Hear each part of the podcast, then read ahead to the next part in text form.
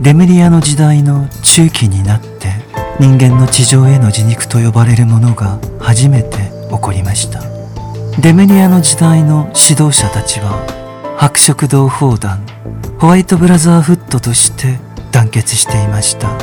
しかしそのメンバーは地球ではなく他の惑星でそれまでの成長を遂げていたのです。この私たちの第5番目の時代は前の時代にふるいにかけられた一握りの人間から始まりました。その人間はゴビ砂漠に集められ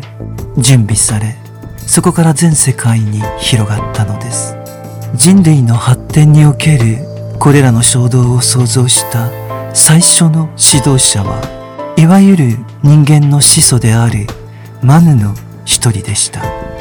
したがって偉大なマスターであり人類の高度な指導者である人々がすでに存在しているのです。地球人類の初期のマスターであった宇宙の異なる世界から来たマヌは地球人類である同胞にその進化を導く役割を譲り渡そうとしているのです。プロメテウスは先に考える人でありエピメテウスは後に考える人と理解できるのです。現代を生きている私たちには後に考える地上の思考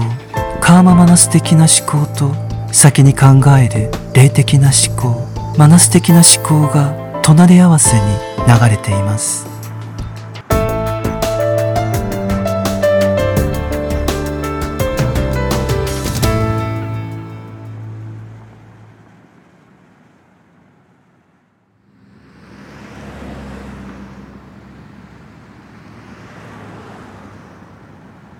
レムリアの時代の中期になって人間の地上への自肉と呼ばれるものが初めて起こりました。当時の人間は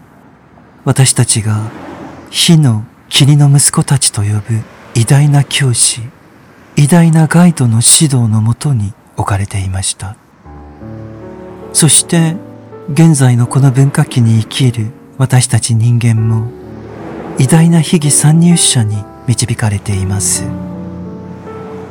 しかし現在のイニシエーターは秘技参入者は当時の人類のガイドとは種類が違うのです。この違いが何であるかははっきりと理解する必要があります。レムリアの時代の人間つまり地球に派生した第3番目の人類の種族の指導者と現在の人間すなわち地球に派生した第5番目の人類の種族である私たちの指導者との間には大きな違いがあるのです。デメリアの時代の指導者たちは白色同胞団ホワイトブラザーフットとして団結していました。しかしそのメンバーは地球ではなく他の惑星でそれまでの成長を遂げていたのです。彼らは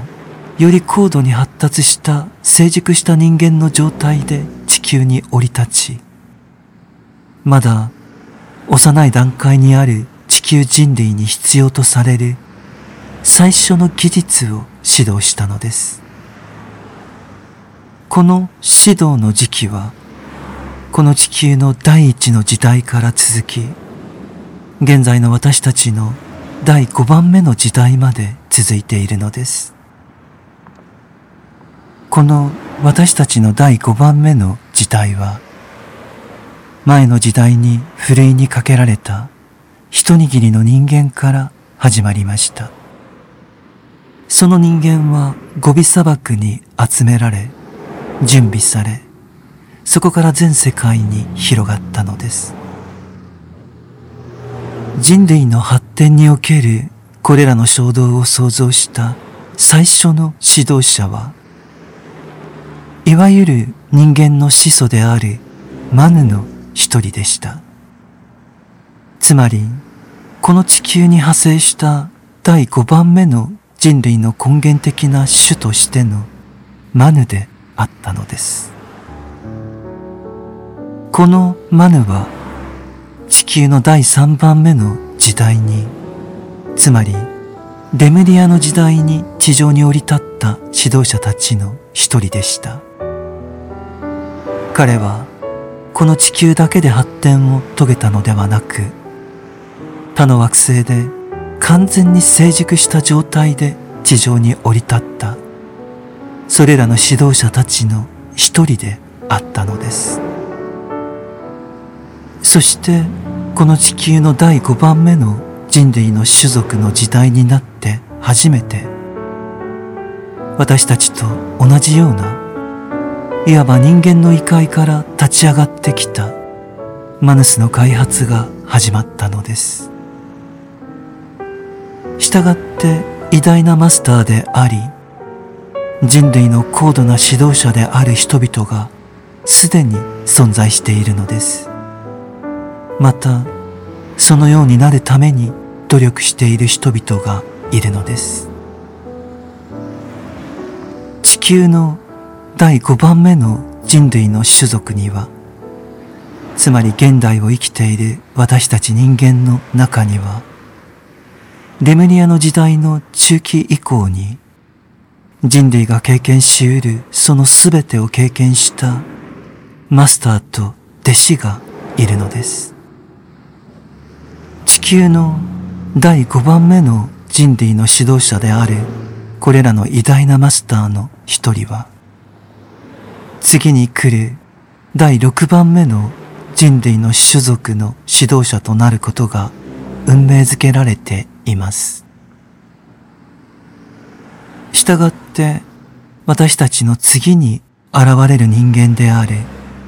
地球の第6番目の人類の種族は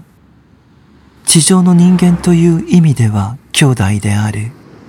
そのマヌに導かれる最初の偉大な時代を生きることになるのです球人類の初期のマスターであった宇宙の異なる世界から来たマヌは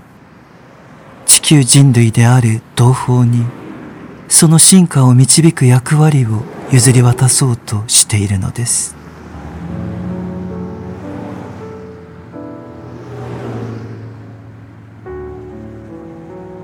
地球人類の技術の分野における発展はこの第5番目の人類の夜明けと一致しています。それ以前のアトランティス時代の人間は全く異なる生活様式を持っていました。彼らは私たちのように発明や発見をすることはありませんでした。地球の第5番目の人類の時代になって初めて私たちが使う意味での技術または科学技術に関するあらゆることが行われるようになったのです。そこで最も重要な発見は火を使うことでした。この点を明確にしておきましょう。この私たちの時代の技術産業芸術の中で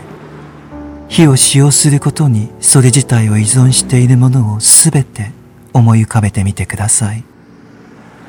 火を使わなければ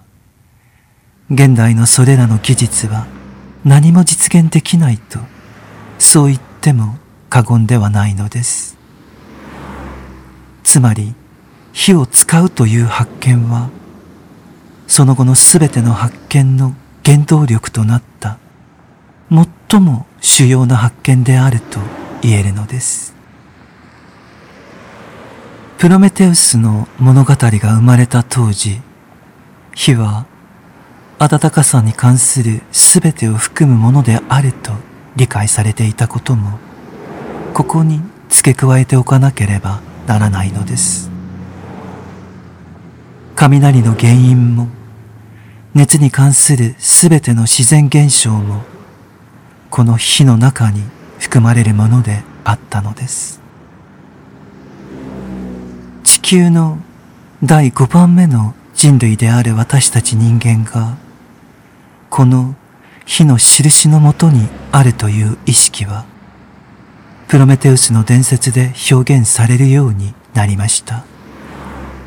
プロメテウスはこの第5番目の時代全体を代表する存在に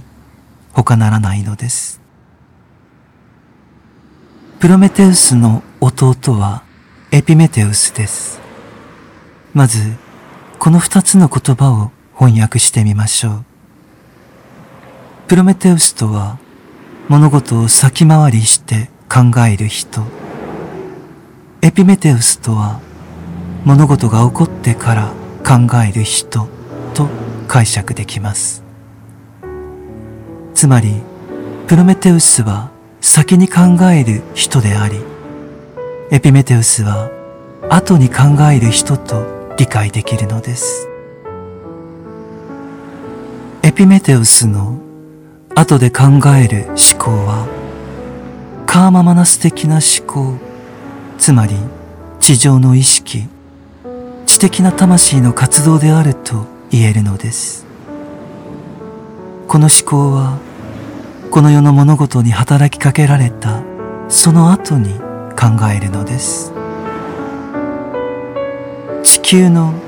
第5番目の人類である私たち現在の人間は主にエピメテウスのやり方で思考するのです。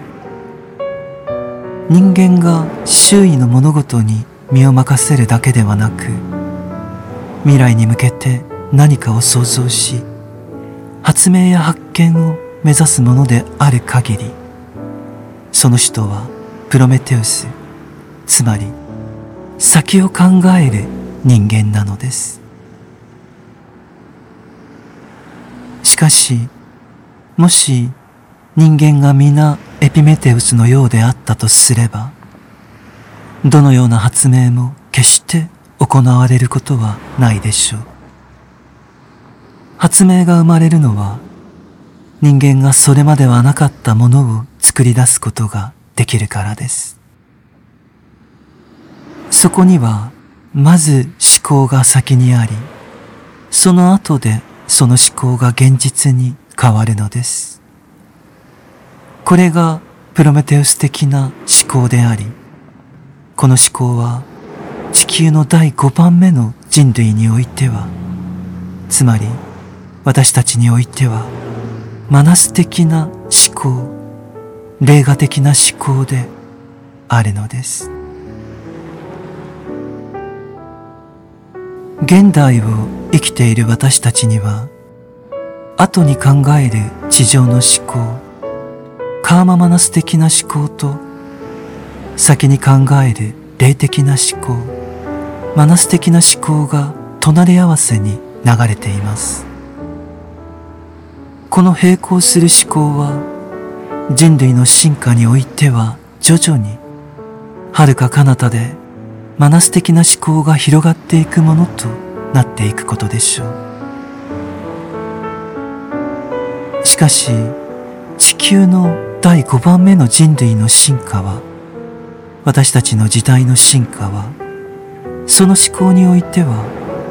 物事が起こった後で考えるエピメテウスの思考へと移行していくことなのです。この意味では私たち現代人の思考は人類の進化の流れの反対側に傾いています。この傾きは別の意味では起こる必要があったとしても私たちはこの事実を受け止めることが重要なのです。